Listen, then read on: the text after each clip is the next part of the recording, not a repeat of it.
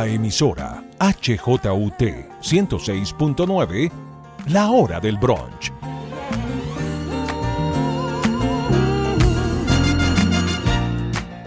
Un encuentro semanal en medio del desencuentro general.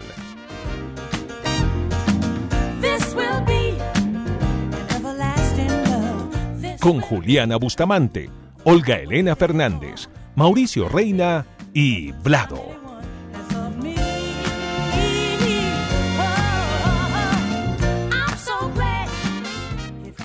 Hola, ¿qué tal? Gracias a todos por unirse a esta cita semanal en la hora del brunch.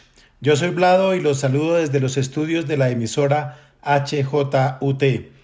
En esta semana tan movida vamos a hablar, por supuesto, del paro y las protestas contra la reforma tributaria. También comentaremos los primeros 100 días de Joe Biden en la Casa Blanca y siguiendo por esas latitudes recordaremos a Michael Collins, uno de los tres astronautas que llegaron a la Luna por primera vez en 1969 y quien falleció esta semana. Y para hablar de todos estos temas me encuentro como siempre con mis amigos, con mis colegas y empiezo por Olga Elena Fernández, la más cuerda de este parche. Hola Olga Elena, ¿qué tal? Hola, bueno, lo primero que tengo que decir es que me encanta que al fin se hayan dado cuenta. Yo pensé que eso pasaba desapercibido. Y hoy los voy a saludar hablando del efecto Flynn, que yo no sé si ustedes sepan qué es eso, pero yo no tenía ni idea. Y esta semana por primera vez supe.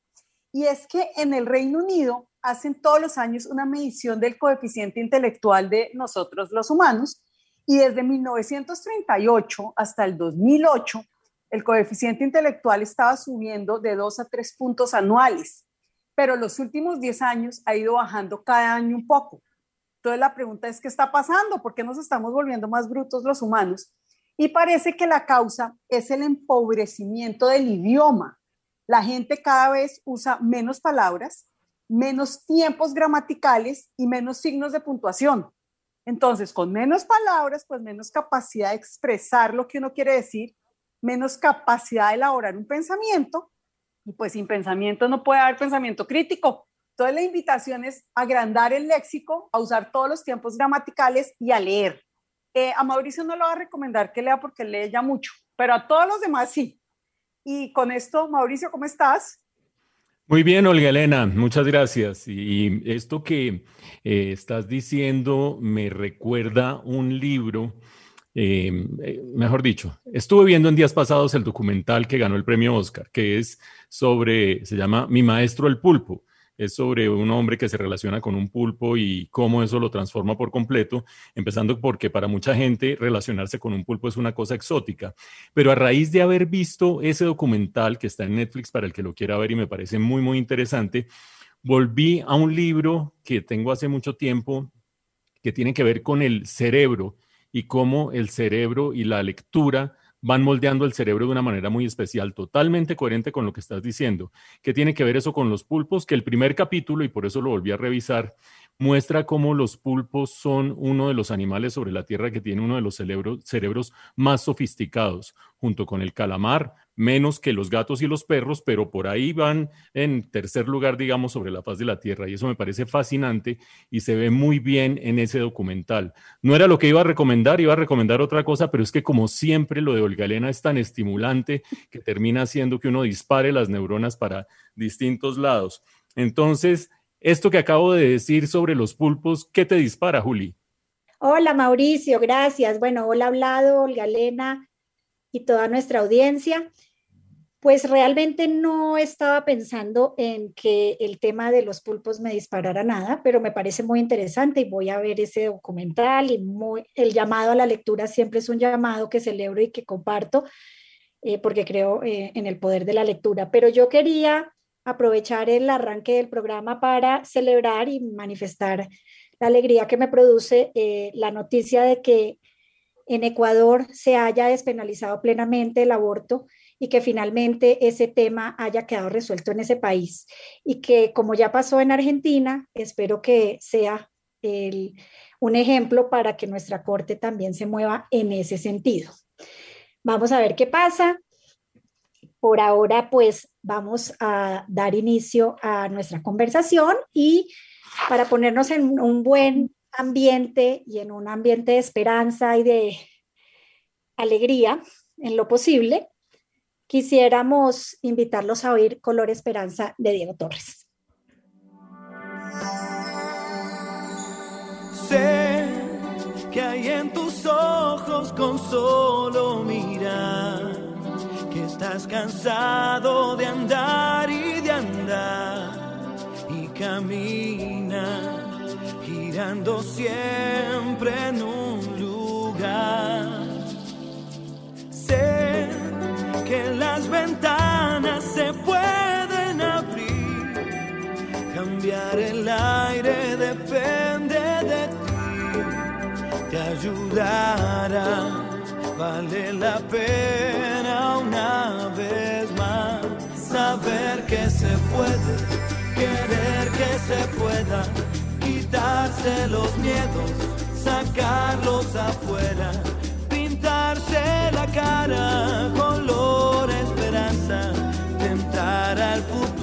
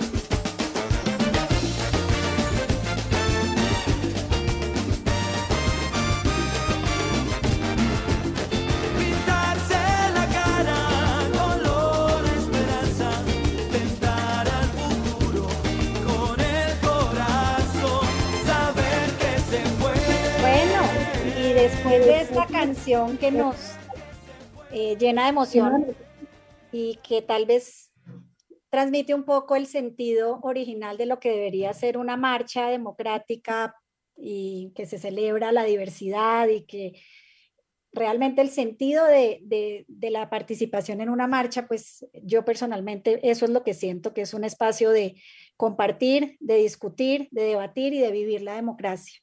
Lamentablemente no es el caso siempre de todas las marchas y con ocasión de la situación que se generó alrededor del movimiento del eh, 28 de abril, del paro del 28 de abril, que fue un llamado a, pues, al inconformismo con ocasión de un detonante que fue la reforma tributaria, pero que en realidad responde a una serie de otros temas eh, de preocupación ciudadana que lamentablemente no fueron recogidos oportunamente en noviembre del 2019 cuando se llevó a cabo una movilización social muy grande que siguió eh, ocurriendo durante un mes con cacerolazos y con diferentes eh, manifestaciones eh, ciudadanas.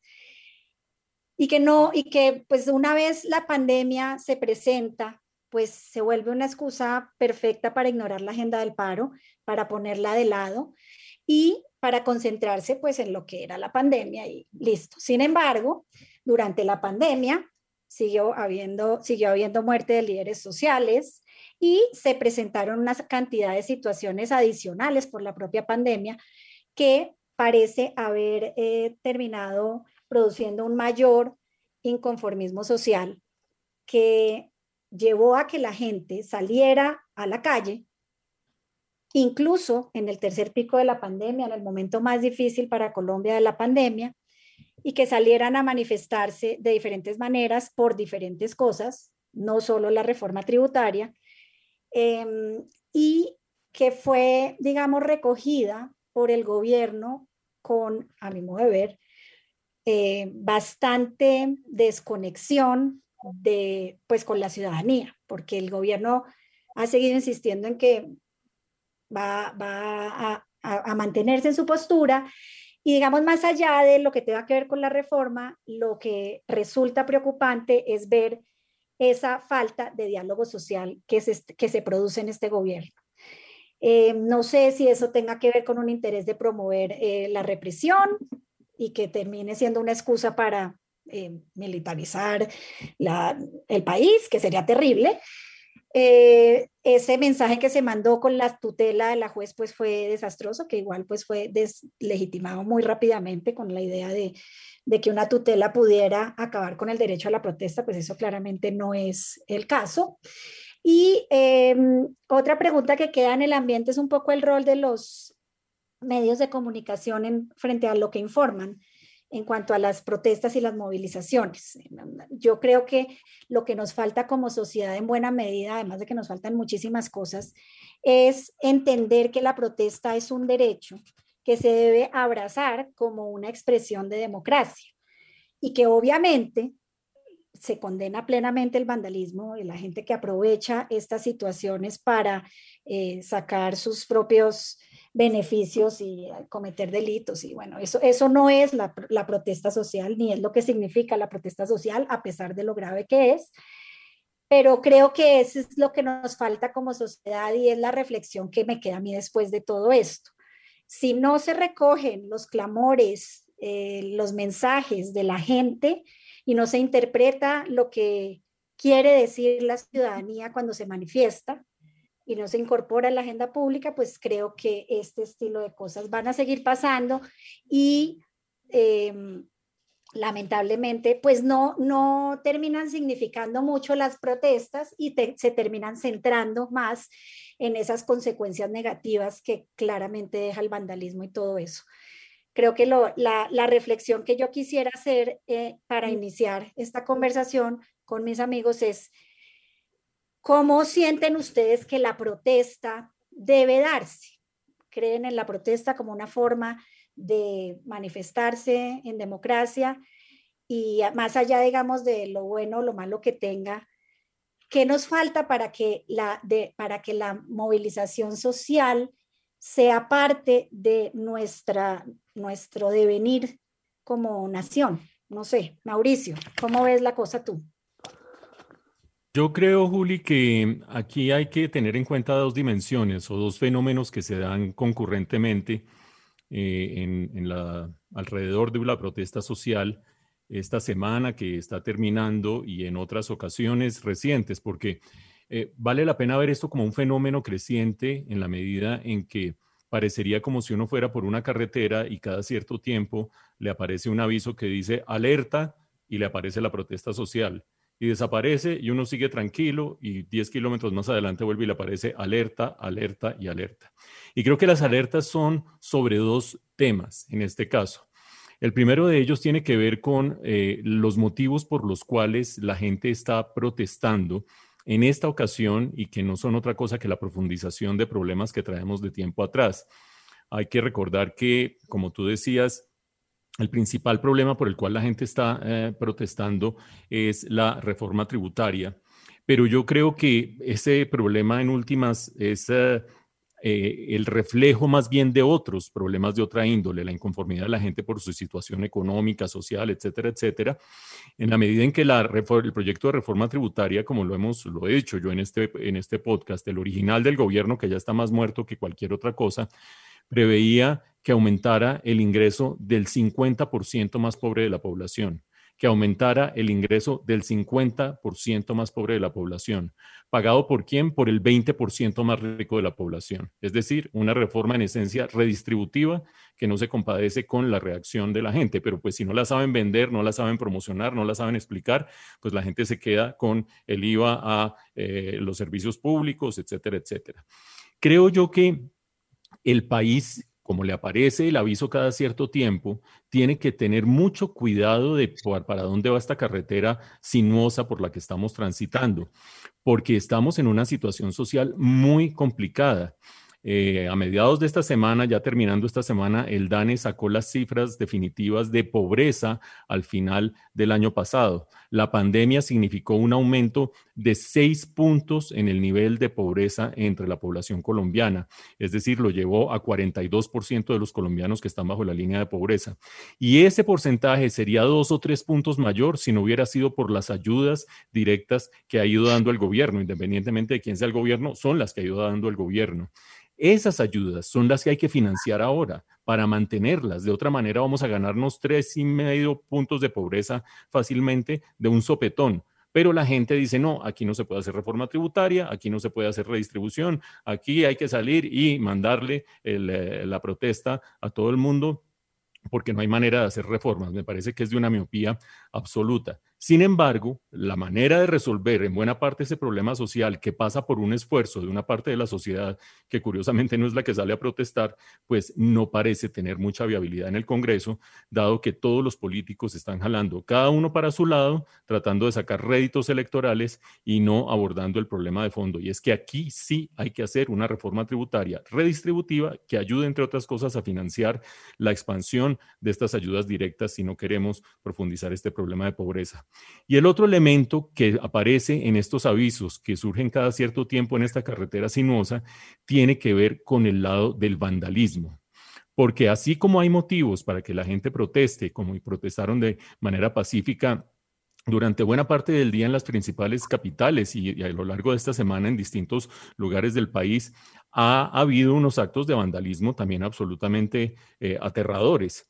Y yo ahí quiero diferenciar dos cosas. La primera de ellas tiene que ver con una especie de eh, acciones coordinadas, así lo han dicho algunas autoridades, pero más que las autoridades, a mí me interesa ver las cifras. Las cifras que tiene interiormente el, gremio, internamente, perdón, el gremio eh, del sector financiero, dice que el día eh, miércoles, que fue el día más duro de las protestas, hasta el momento en que estamos grabando este, este podcast, eh, hubo ataques contra 42 entidades financieras y 50 cajeros automáticos alrededor del país. Eso por simple probabilidad no me parece que sea simple coincidencia. Y la otra dimensión que me parece aterradora, de bueno, ¿eso qué, tiene que ver o qué, por qué es preocupante? Porque esas acciones coordinadas no surgen espontáneamente en la población inconforme. Si están coordinadas, están planeadas por alguien que detrás de eso está atentando contra la institucionalidad pero se alimenta de la otra dimensión que a mí me parece aterradora. Uno de los ataques que se dio en una entidad financiera en la ciudad de Cali, que todo el mundo ha visto en los videos, en la cual se metieron a una entidad financiera y adentro estaban los trabajadores y empezaron a gritarles que por favor no los atacaran, somos personas, somos personas. La furia y el odio con que entraban quienes estaban atentando, lo que me muestra a mí es que hay poca esperanza, volviendo a la canción de Diego Torres, de que nosotros nos podamos reconstituir como sociedad. Aquí se ha sembrado un odio, una polarización y una, eh, una falta de empatía entre seres humanos que en última somos, que lleva a que incluso las personas con las manos en alto pidiendo no nos hagan daño, que somos personas, no puedan detener a una turba totalmente enfurecida en ese momento. ¿Usted cómo vio las cosas, Vlado? Hola Mauricio, pues a ver, yo creo que hay unas cosas muy concretas que quiero decir sobre este tema, porque indudablemente pues todos hemos estado pendientes esta semana de eso. En primer lugar hay que decir que sin duda hay muchos que hablan de la reforma tributaria sin haberla estudiado y otros que se oponen solo para buscar réditos políticos y eso pues es más que evidente. Mm, por, otro lado, hay que tener en cuenta la gran cantidad de errores, usted algo mencionaba, del gobierno a la hora de presentar esta reforma tributaria, porque el gobierno preparó esa reforma tributaria y no buscó ni el diálogo ni el consenso de los que salió ahorita a hablar, los cuales debió buscarlos antes de llevar la reforma al Congreso. Hay que tener en cuenta que economistas, gremios, medios, analistas, etcétera, hicieron muchísimas observaciones. El presidente y el ministro de Hacienda, en medio de su obstinación, se negaron a escuchar y analizar. ¿No? Entonces, pues esto no era simplemente de los del paro y tal, sino la gente que sabía del tema, que lo había estudiado. Pero ahora, cuando ya ve la multitud en las calles, el presidente sale atortolado a hablar de conciliación, de consenso y otras palabras huecas, no demora en nombrar una comisión, como hizo la vez pasada con los paros de hace año y medio, para evitar que eh, la gente siga revolverada. Y eh, evidentemente el gobierno está preocupado porque la reforma se le está hundiendo y no sabe, y no sabe qué hacer.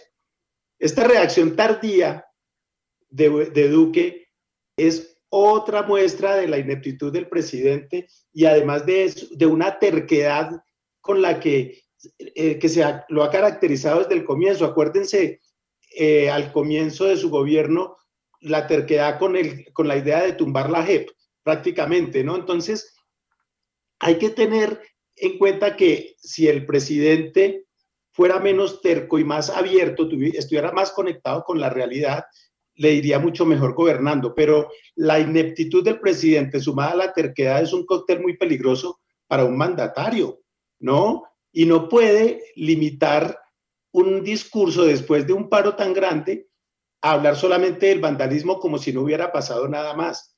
Aquí tengo que decir, el vandalismo, sí, yo no sé cuántos cajeros automáticos hay en Colombia.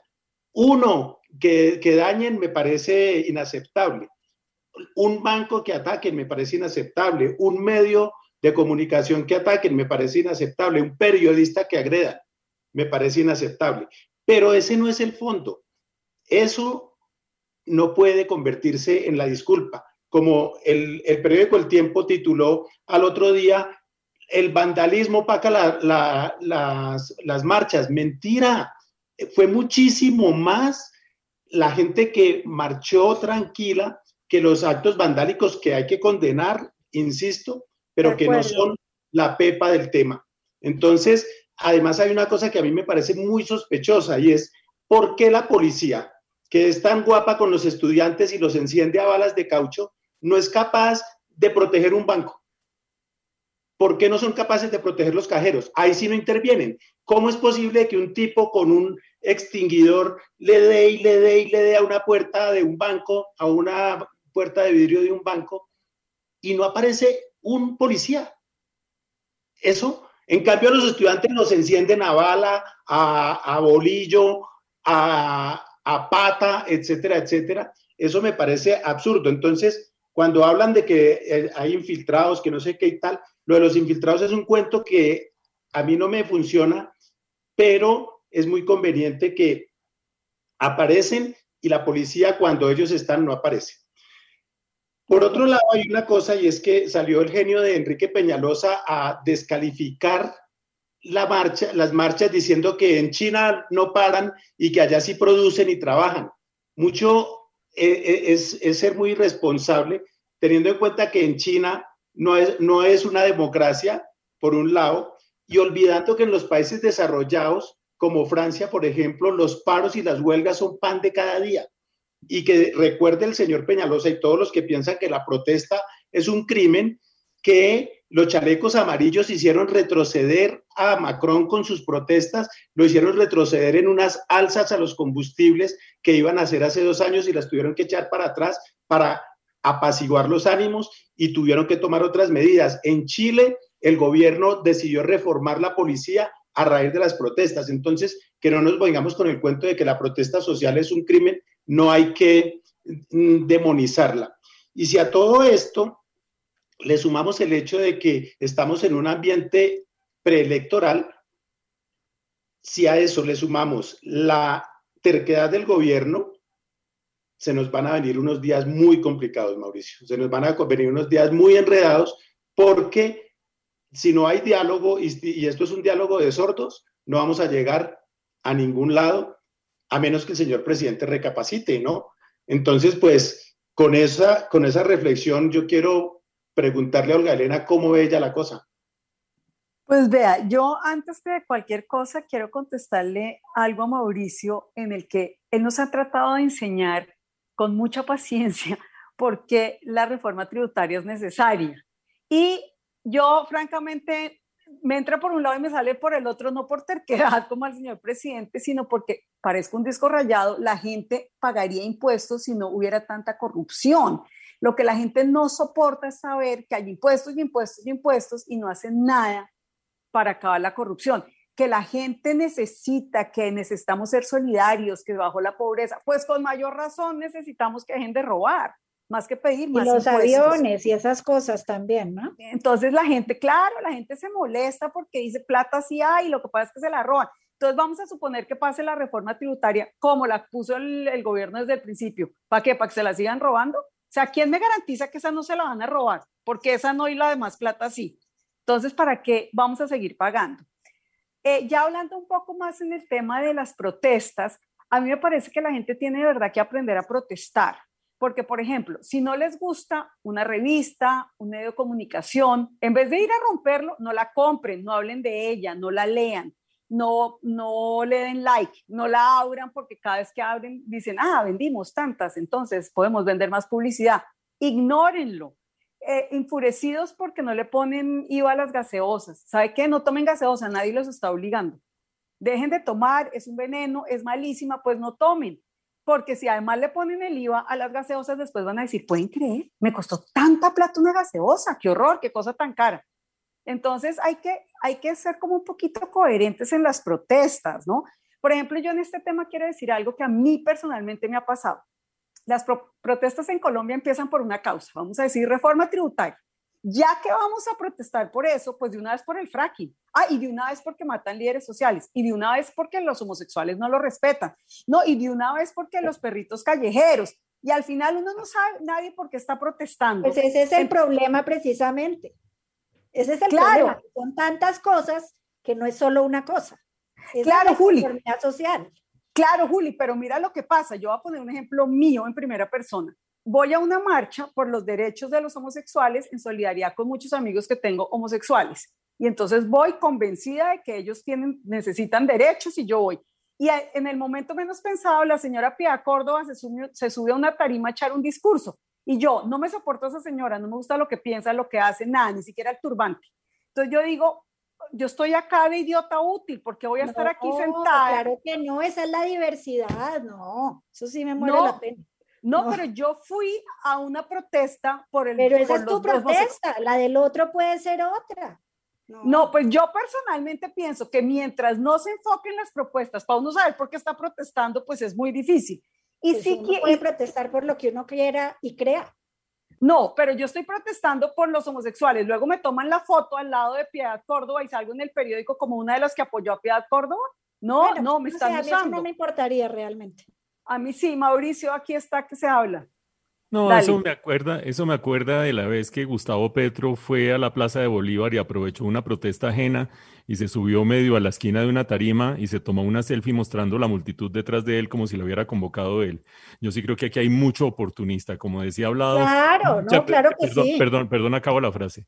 Eh, como decía Hablado, mucha gente pensando en este momento en las elecciones del año entrante y entonces a todo el mundo le parece fantástico pegarle a la piñata de la reforma tributaria. El que no le pegue se quedó atrás porque ese no capitaliza votos y por ahí nos vamos para el despeñadero todos, pero igualmente de una protesta se pega absolutamente todo el mundo. A mí me ha parecido patético después del día miércoles, primer día de las protestas, la ausencia de ideas y de eh, hipótesis para interpretar lo que está pasando en el país por parte de los políticos. Todos tienen exactamente la misma frase, el mismo discurso y la misma retaíla, diciendo que claro, que esto es la maravilla porque nos vamos para elecciones y la clase media y no sé qué.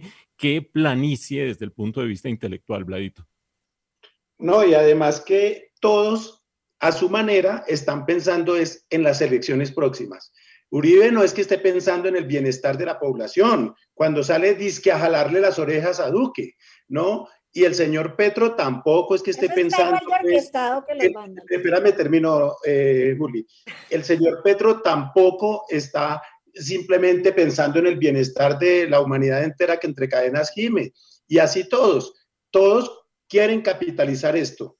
Y eso es una cosa ruin y es una cosa que no debería uno estar. Y yo por eso no salgo en estos días, no he salido y no pienso salir a estas protestas, entre otras porque hay mucha desinformación y porque hay mucha superficialidad en los argumentos. Bueno, entonces, para volver a la pregunta inicial de Juli, ¿cómo cree ella que debemos eh, protestar? Pues yo pienso que hay que ser creativos. O sea, eso de las marchas que al final terminan en desbandadas, eso se hacía hace 100 años, 250. Ya hoy en día hay redes, hay cacerolas, hay banderas, no sé, invéntense cosas que se pueda protestar, que se hagan oír y que no terminen en violencia, porque si no, ahí no vamos a llegar en ninguna parte. Entonces, dicho esto, pues cambiamos de tema, cambiamos de chip, cambiamos de modo. ¿Y qué tal si nos ponemos a oír una canción que fue un súper éxito hace 37 años del señor Bruce Springsteen que se llamaba Born in the USA?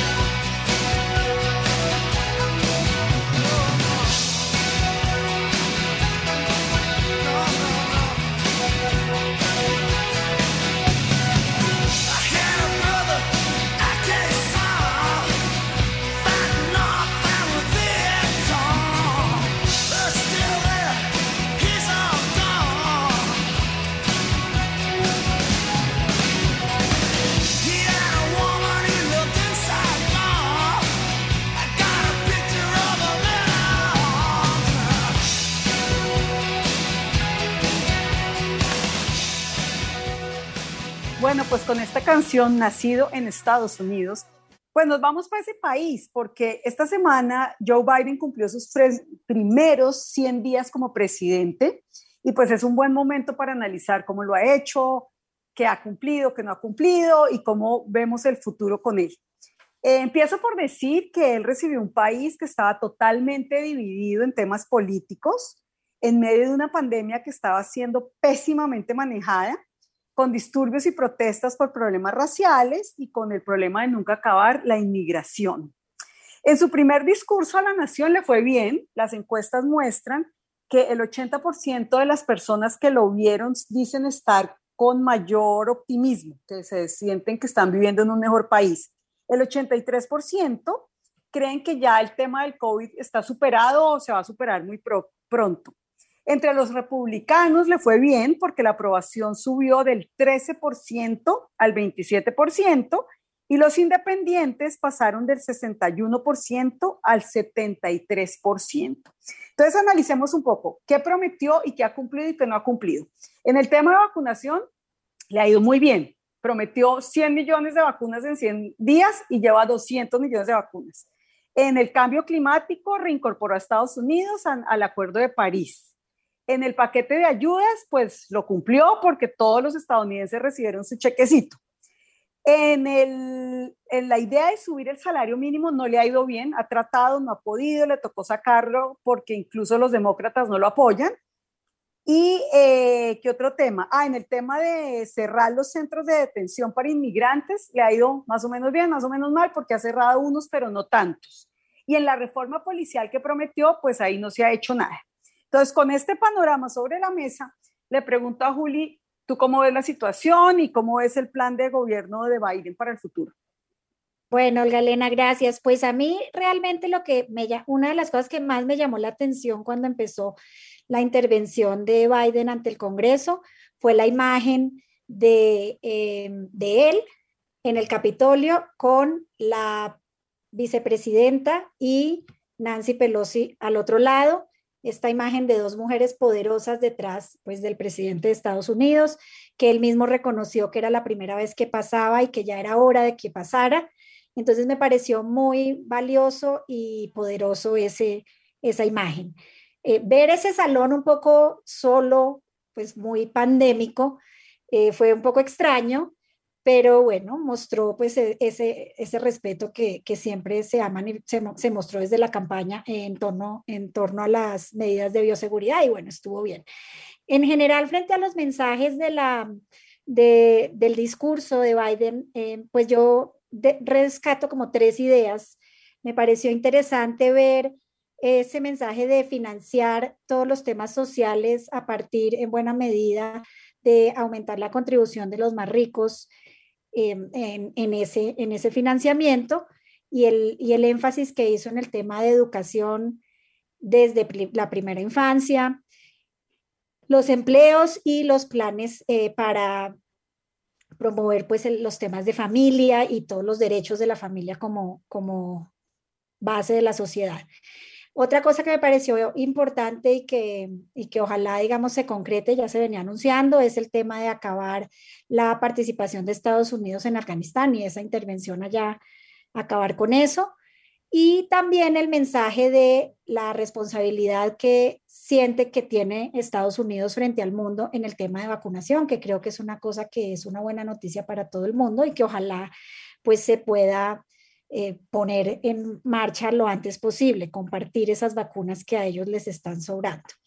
Eh, creo que fue un llamado a la unión y, la, y un poco los resultados de lo que nos cuenta Olga Elena muestran eso. Entonces, pues, esas básicamente son como las ideas que yo rescato. ¿Tú qué, cómo la viste, Vlado? Mm, hola, Juli. Pues no, yo tengo muy poquito para decir. Ustedes han dicho ya bastante y me pareció interesante esa imagen de Nancy Pelosi, la presidenta de la Cámara de Representantes, en el acto de, en el discurso del presidente en sus primeros 100 días y el de la vicepresidenta Kamala Harris. Me pareció una imagen muy, muy, muy diciente y de verdad que eso reconforta. Pero a mí sobre todo lo que más me reconforta es el hecho de que la llegada de Biden más allá de los logros que ya ustedes los han enumerado, pero la llegada de Biden ha implicado, por un lado, una integración de Estados Unidos a la comunidad internacional, regresando a distintos acuerdos internacionales de los que antes el país se había retirado por culpa de, por culpa no, por decisión de, de Donald Trump.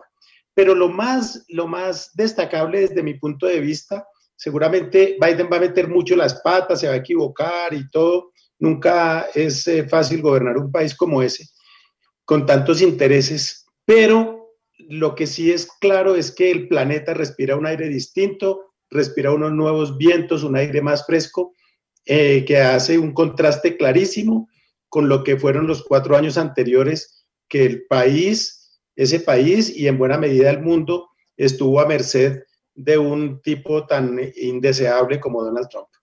Entonces, dicho esto, le cedo la palabra a Mauricio para que Mauricio sí nos cuente con más detalle y con su estilo característico eh, cómo ve la, la cosa desde su perspectiva así tan pedagógica. Bueno, espero ser fiel a mi estilo característico, pero no sé muy bien por dónde agarrar, Bladito, gracias.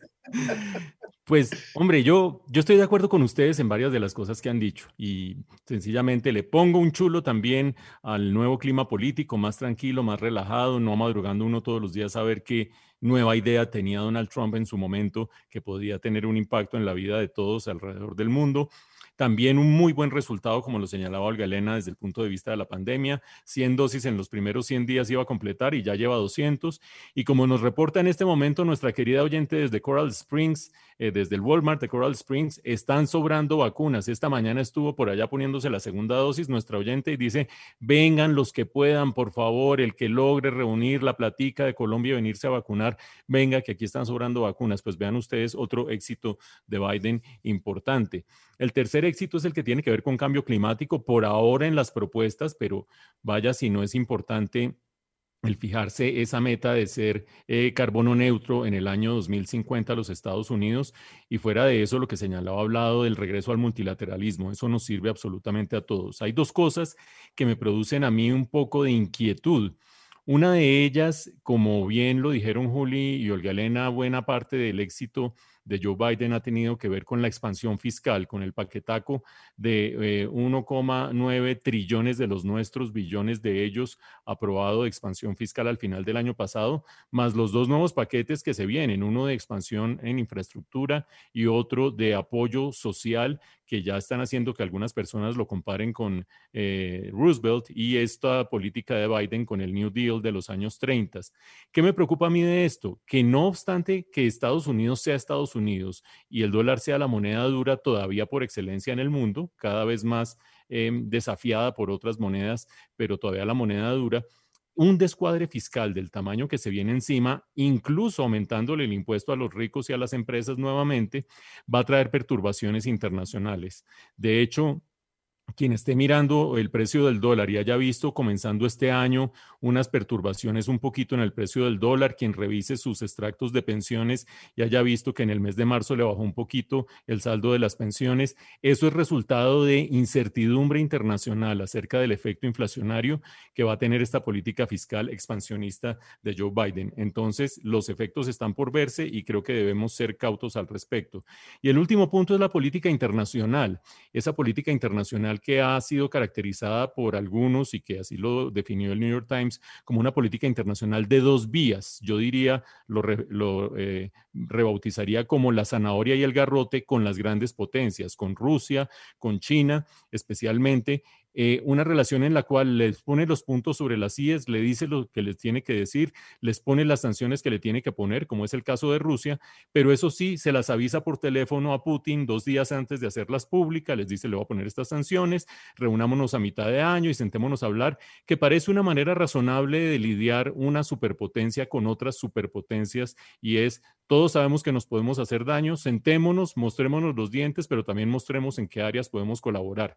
La cosa es que yo no sé cómo va Colombia allí, porque eh, la política exterior de Biden hacia América Latina todavía es difícil de leer. Ha dicho, por supuesto, que Maduro es un dictador y se tiene que ir, pero también está poniendo un poco a Colombia en el papel de poner el cuero frente a la eh, hoguera que se está armando en la frontera. Y como nosotros hacemos ese papel con tanto gusto y con tanta gracia, pues creo que eso nos puede terminar a nosotros eh, perjudicando. De todas maneras, qué alivio, como dice Vlado, amanecer uno cada día con Biden de presidente y no con Donald Trump. Y antes de pasar a la canción que viene y a la última sección, yo quiero eh, responderle, eh, recordarles a los oyentes que estamos todos los domingos a la una de la tarde en la emisora HJUT, la hora del brunch, pero también estamos desde el sábado en el ciberespacio en eh, formato de podcast y eso hace que nos oigan en distintas partes del mundo. Gracias a Hablado, que recoge todas las estadísticas de este podcast, nos hemos enterado que tenemos cuatro fans de Juliana que nos siguen desde Nueva Zelanda, donde ella vivió, y tenemos un fan desde Dinamarca que nos sigue y ese fan me está escribiendo en este momento, dice, ¿Cuál es el libro que usted recomendó? Pues ya tengo aquí el libro, su título es Proust y el calamar, es de Mary Ann Wolf. y el subtítulo es La historia de la ciencia y el cerebro lector. Es verdaderamente interesante para ver la inteligencia del de, eh, calamar, la inteligencia del pulpo y además esas diferencias que hace la lectura de las que hablaba Olga Elena al comienzo. Y hablando de diferencias, una persona que nos hizo la diferencia en los años 80, cuando yo no lo hacía mucho, pero yo espiaba por allí y veía que Olga Elena bailaba amacizada en quiebracanto de la quinta. Eh, esta canción es la canción gitana de, eh, eh, de de Willy Colón. Olga Elena se ríe como si no se hubiera, como si no fuera cierto lo que estoy diciendo. Eh, la canción gitana Willy Colón y la ponemos por dos motivos. El primero de ellos porque Willy Colón se accidentó la semana pasada, lamentablemente. Eh, esperamos que se recupere, fue un accidente grave. Pero la segunda porque es una canción chévere, en todo caso. No obstante que cuando la ponen a las 3 de la mañana ya para que la gente se vaya, el borrachito que empieza a bailar flamenco no falta y eso le quiere decir a uno que ya se tiene que ir. Entonces, Enrique, por favor, vámonos con Gitana de Willy Colón.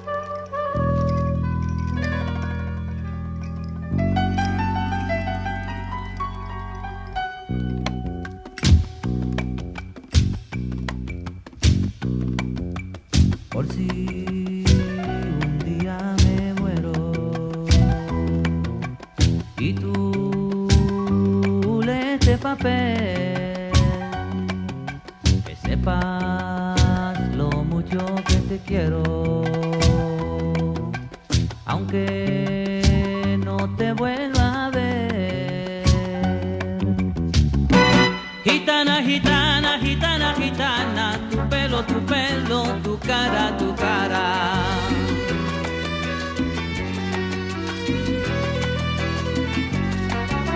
Sé que nunca fuiste mía, ni lo has sido ni lo eres, pero de mi corazón un pedacito tú tienes, tú tienes, tú tienes, tú tienes, tú tienes. Gitana, gitana, gitana, gitana, tu pelo, tu pelo, tu cara, tu cara.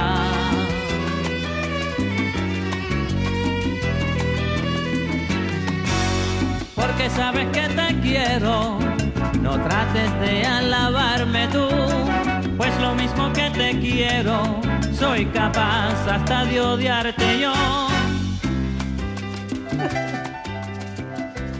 Muy bien, de esta manera estamos regresando con ustedes. Olga Elena en la pausa nos aclaró que ella nunca fue a Quiebracanto de la Quinta. Es más, nunca fue a Quiebracanto. Es más, nunca bailó en un sitio donde la gente sudara por falta de ventilación. Nos aclara que la única vez que se acercó a la música de Willy Colón no fue en la pista de baile, sino en una mesa, en un eh, bailadero en Coral Springs. Entonces, muy bien. De esa manera, vámonos con otras personas que tienen mucho que celebrar. Eh, tuvieron mucho que celebrar, pero ya últimamente no. Y fueron, como decía hablado al anunciar, al arrancar el, el programa, los tres astronautas que se fueron en el Apolo 11 a la Luna, una misión que muchos de nosotros vivimos con una interés y con una fascinación absoluta. Éramos apenas unos niños, esa quedarse frente al televisor a unas horas insólitas viendo el momento en que ese módulo que parecía de cartón daba vueltas alrededor de la luna y eh, finalmente Neil Armstrong fue el primer hombre que pisó la luna. Pues bien, después de él se bajó Buzz Aldrin y resulta que el tercero, que yo no sé si lo rifaron o qué dijeron, ¿quién se queda en el carro? Pues en el carro se queda Michael Collins. Y Michael Collins falleció esta semana a los 90 años. Y ese rol ha hecho que la gente diga el hombre más solitario del universo ha sido Michael Collins, el momento en que se quedó dándole vueltas a la luna mientras veía si sus compañeros volvían o no volvían a subirse al módulo lunar, cosa que afortunadamente sí hicieron.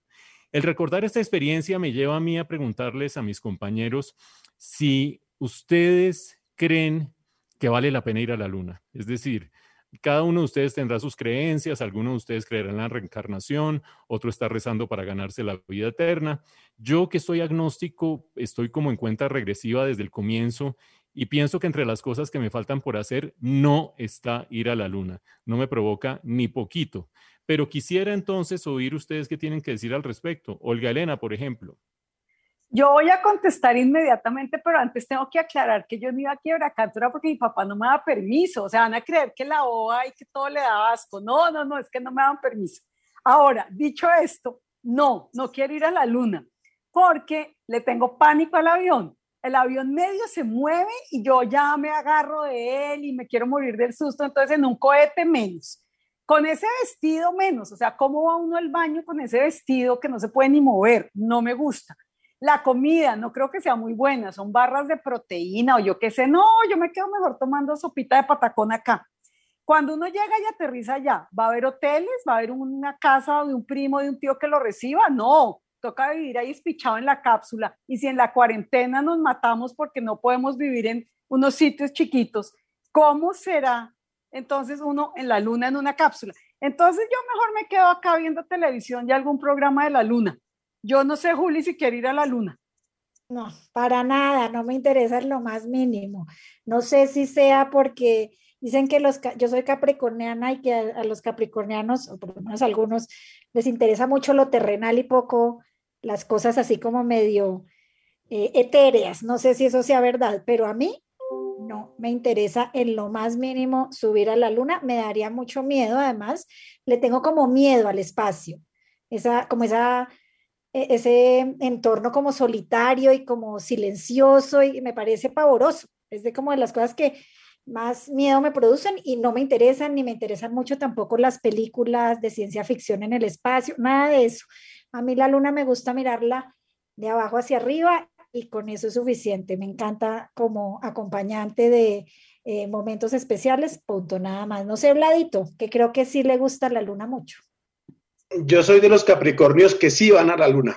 Eh, yo quisiera ir a la luna, ese es un sueño con el que me voy a morir, por supuesto, sin realizar, pero me habría encantado ir a la luna. Yo desde chiquito he sido un enamorado de la luna, de una cosa, y una de las satisfacciones mías más grandes es cuando le tomo fotos a la luna y sale súper nítido, se le ven todo, como digo yo, se le ve todo el acné, todos los granitos, todos los cráteres y eso me parece a mí maravilloso y quisiera poder tener un telescopio muy potente que me dejara ver inclusive las mm, aeronaves que han quedado allá estacionadas en, en la luna o que han quedado abandonadas después de las misiones. Pero bueno, en, e- en este... Yo quería, Lado, déjame decir una cosa. Es que tus fotos son famosas en las redes sociales y realmente a mí me parecen espectaculares. Eso sí tengo que decir que tus lunas tuiteras son de las cosas más lindas y que lo ponen a uno más contento eh, en las redes sociales. Esa es la idea, esa es la idea, llevarles Pero- un poquito de alegría. Pero yo también tengo que decir algo, esas lunas divinas se ven, yo creo que divinas porque es desde acá, ¿no será que si uno ya está allá y el cráter está encima, pues no se ve tan bonito? Entonces uno llega y se baja del- de la aeronave y dice, wow, qué bonita la luna, y se acabó el plan, no hay cine, no hay restaurante, no hay nada que hacer, No, pues, toca. pues obviamente, yo no me, la idea no es irme a vivir a la luna, pero, pero ir y explorar y caminar por allá lo hubiera hecho feliz. Por supuesto, es, es lo mismo que cuando usted va a Egipto y ve las pirámides y todo, usted no se quiere quedar a vivir a pie de las pirámides. Usted las ve, les toma fotos, se hace una selfie, se las manda a sus amigos y se regresa. No, la idea no es quedarse en la luna. Pero yo quiero hacer una acotación muy rápida y es que el pobre Michael Collins, en efecto, era el hombre más solitario del universo cuando estaba en el lado opuesto de la luna de donde se encontraban sus dos compañeros, porque la luna tiene un diámetro de 3.474 kilómetros, con lo cual era el ser más solitario del universo. Y me pareció muy injusto uno ir hasta la luna, pegarse un viaje de 400 mil kilómetros, llegar hasta allá y no poderse bajar. No, eso me pareció muy injusto. Y Michael Collins era claustrofóbico. Imagínense. No, no Sí, puede ser. sí. Pero ¿y cómo acepta ese trabajo? pues por amor a su trabajo, pero era claustrofóbico Y bueno, con ese dato nos despedimos, los dejamos hasta la próxima semana, dándole las gracias, por supuesto, a Enrique Araujo, nuestro productor, que hace posible que cada semana nos podamos encontrar en esta cita, aquí, en la hora del brunch.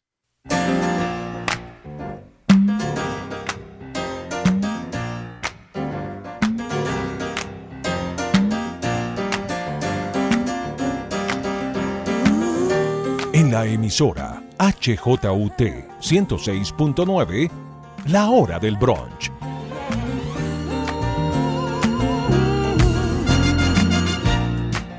Un encuentro semanal en medio del desencuentro general.